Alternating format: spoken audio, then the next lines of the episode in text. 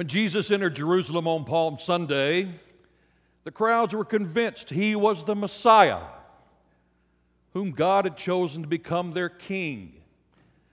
They remembered the words of the prophet Zechariah Rejoice, Jerusalem, your king comes to you. Triumphant and victorious is he, humble and riding on a donkey. And so they came out into the streets with palm branches, awaiting Jesus' triumph. You sing with us this evening.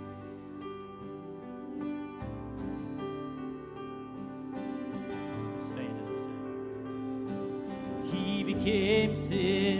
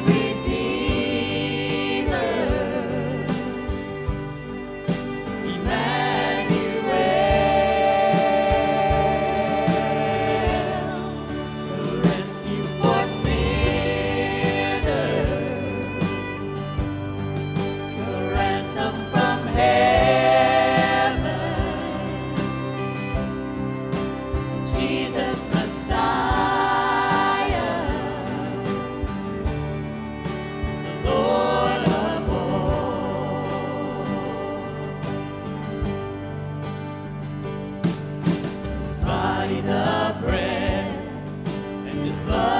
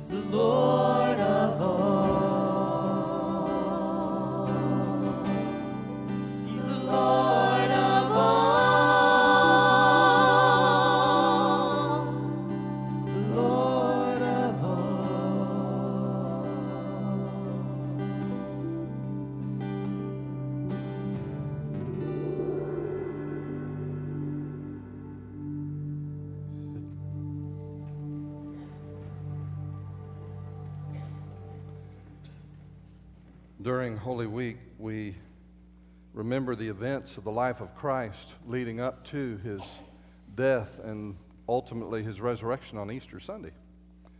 And on the night before Good Friday, he gathered his disciples together to observe the Lord's uh, Supper, we call it, but it was called the Passover then. Lord's Supper is what we do.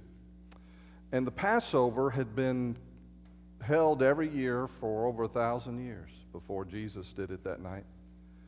And each of those uh, occasions where the Passover was observed was remembering a pivotal moment that defined the Jewish people when they were delivered from the Egyptians by a miraculous event that occurred on one single night when an angel, a death angel, came and slew all the firstborn in Egypt. You know, the Egyptians were sinners, but so were the Jewish people. And the only thing that kept this angel from bringing judgment on the firstborn of Israel was not because they were better than the Egyptians, but it was because they had taken a lamb and slaughtered it and had taken its blood and put it over the doorposts of their home.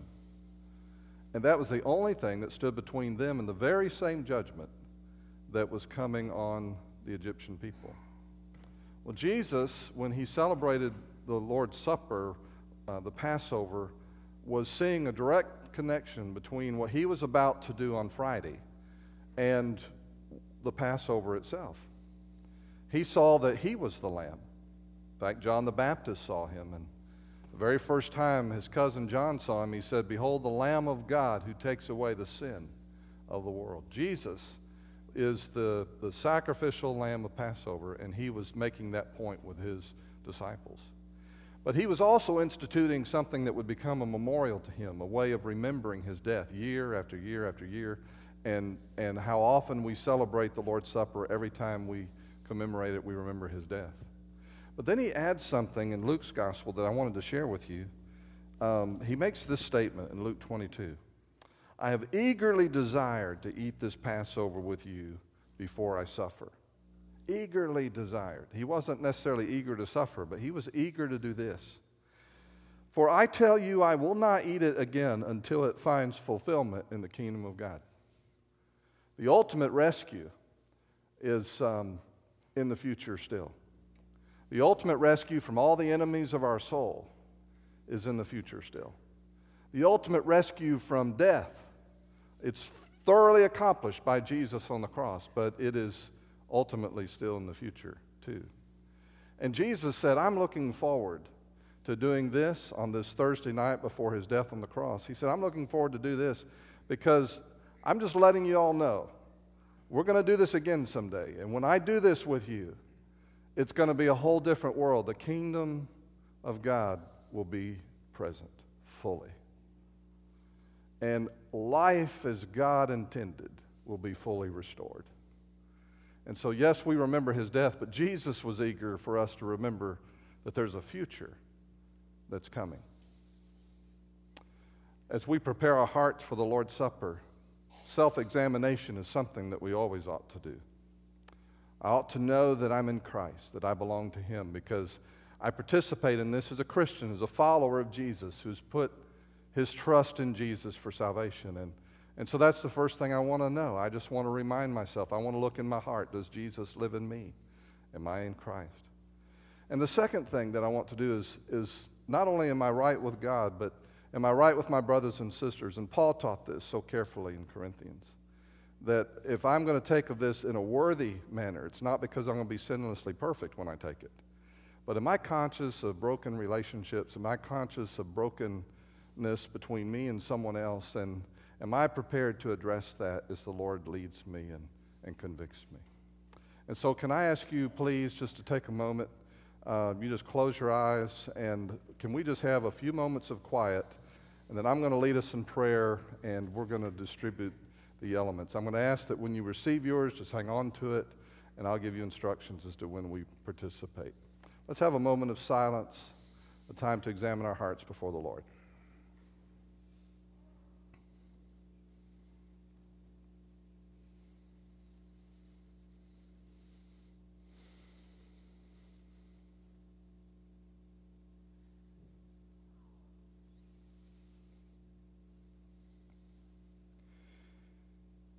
Father, we are looking forward to that time that is coming when every tear will be wiped away and every disease will cease to exist. We're looking forward to the time when every enemy of our souls is defeated forever, especially death. And we're looking forward to your kingdom being established on earth.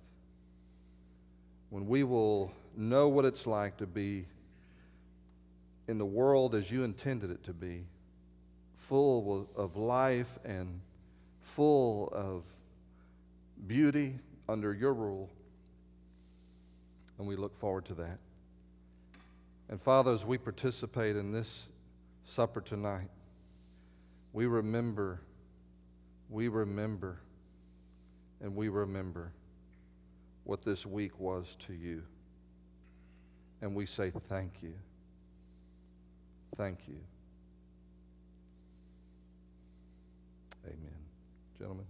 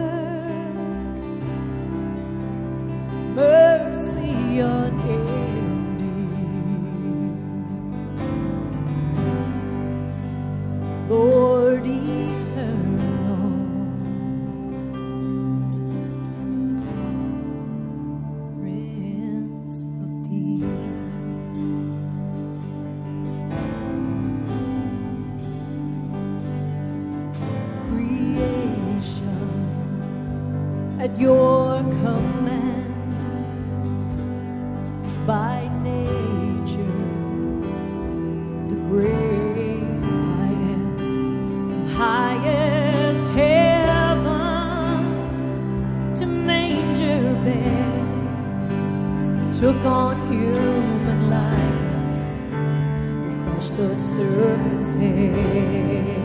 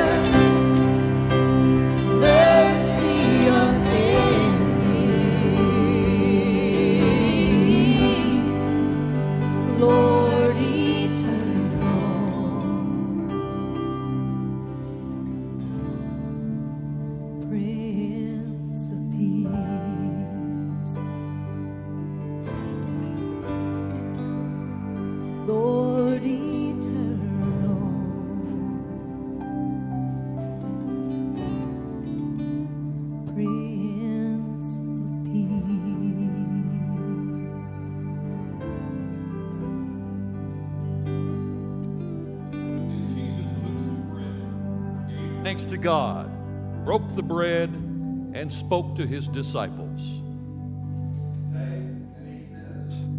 This is my body, which is given for you. Do this often, so you will always remember me.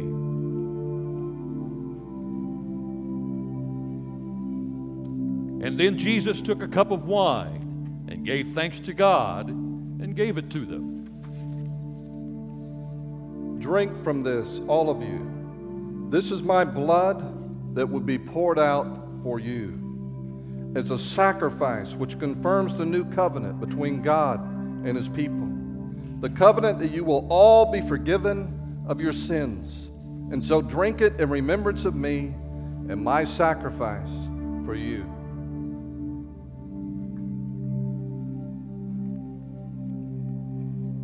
When the meal was over, they sang a hymn and departed. When they left the upper room, they went to the Mount of Olives, to the Garden of Gethsemane. Here they waited and even slept while Jesus prayed to God his Father with such anguish that he sweat drops of blood, saying, Abba, Father, please take this cup of suffering away from me. Yet I want your will to be done, not mine. First, there was the cup of wine which represents his blood poured out as a sacrifice, and the cup of the new covenant between God and man. For Jesus, it would now be a cup of surrender and of untold suffering. But to us, it would be a cup of mercy and grace and life. Since the Garden of Eden, God's plan for redemption has been waiting to be accomplished. Jesus chose to drink that cup. So now it begins.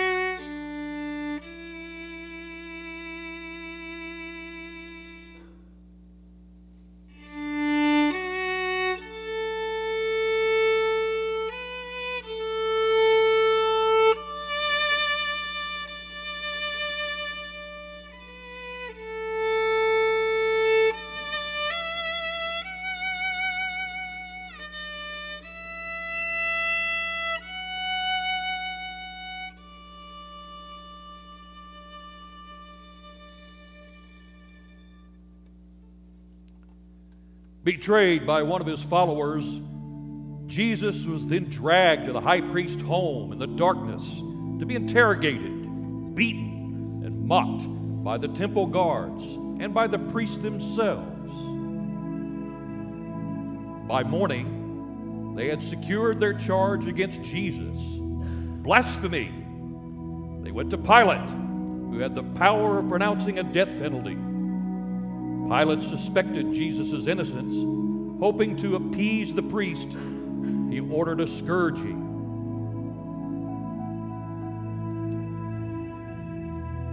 Isaiah, the prophet, talked about this horrific future and torture. By his stripes we are healed. 39 lashes with the cat of nine tails. A whip with rocks, metal, and broken glass on the ends of leather strips.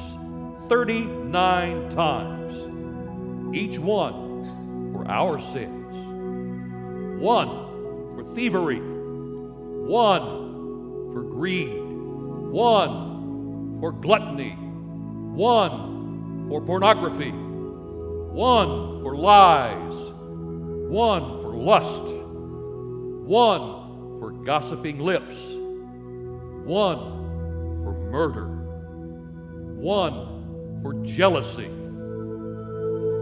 He endured each for our sins so we can have life.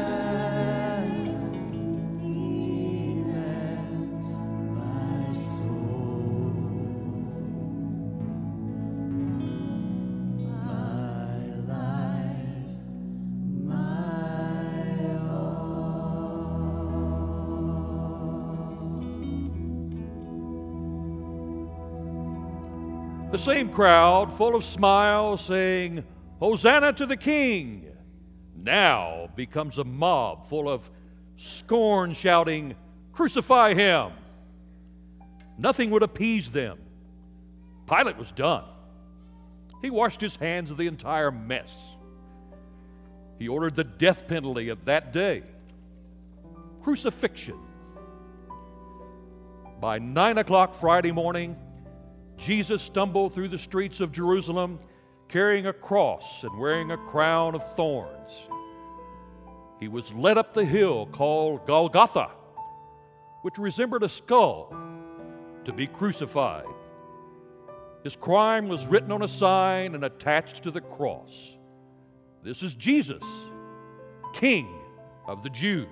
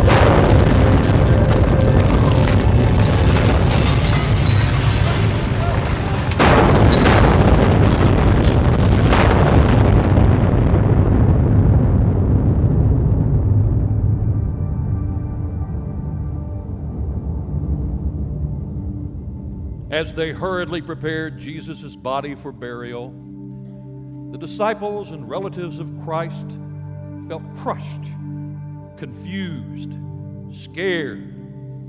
Many were hiding. Peter had denied Jesus not once, but three times. The guilt was paralyzing. Judas felt such regret for betraying the Master, he hung himself. So many questions. Why? I left my fishing business to follow him. What now? He said he was building his kingdom. Now he is dead. How can this be? Wasn't he the Son of God? Wasn't he the promised one? He did miracles. He even raised Lazarus back to life. Yet he died like a common criminal.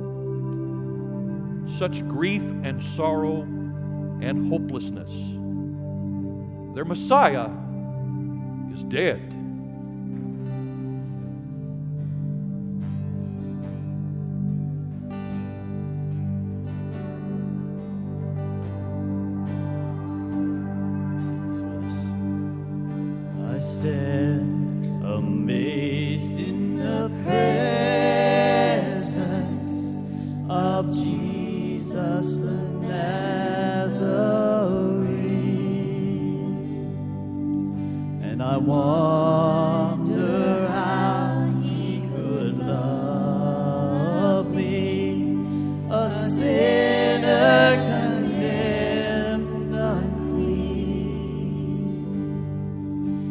Took my sins and my sorrows,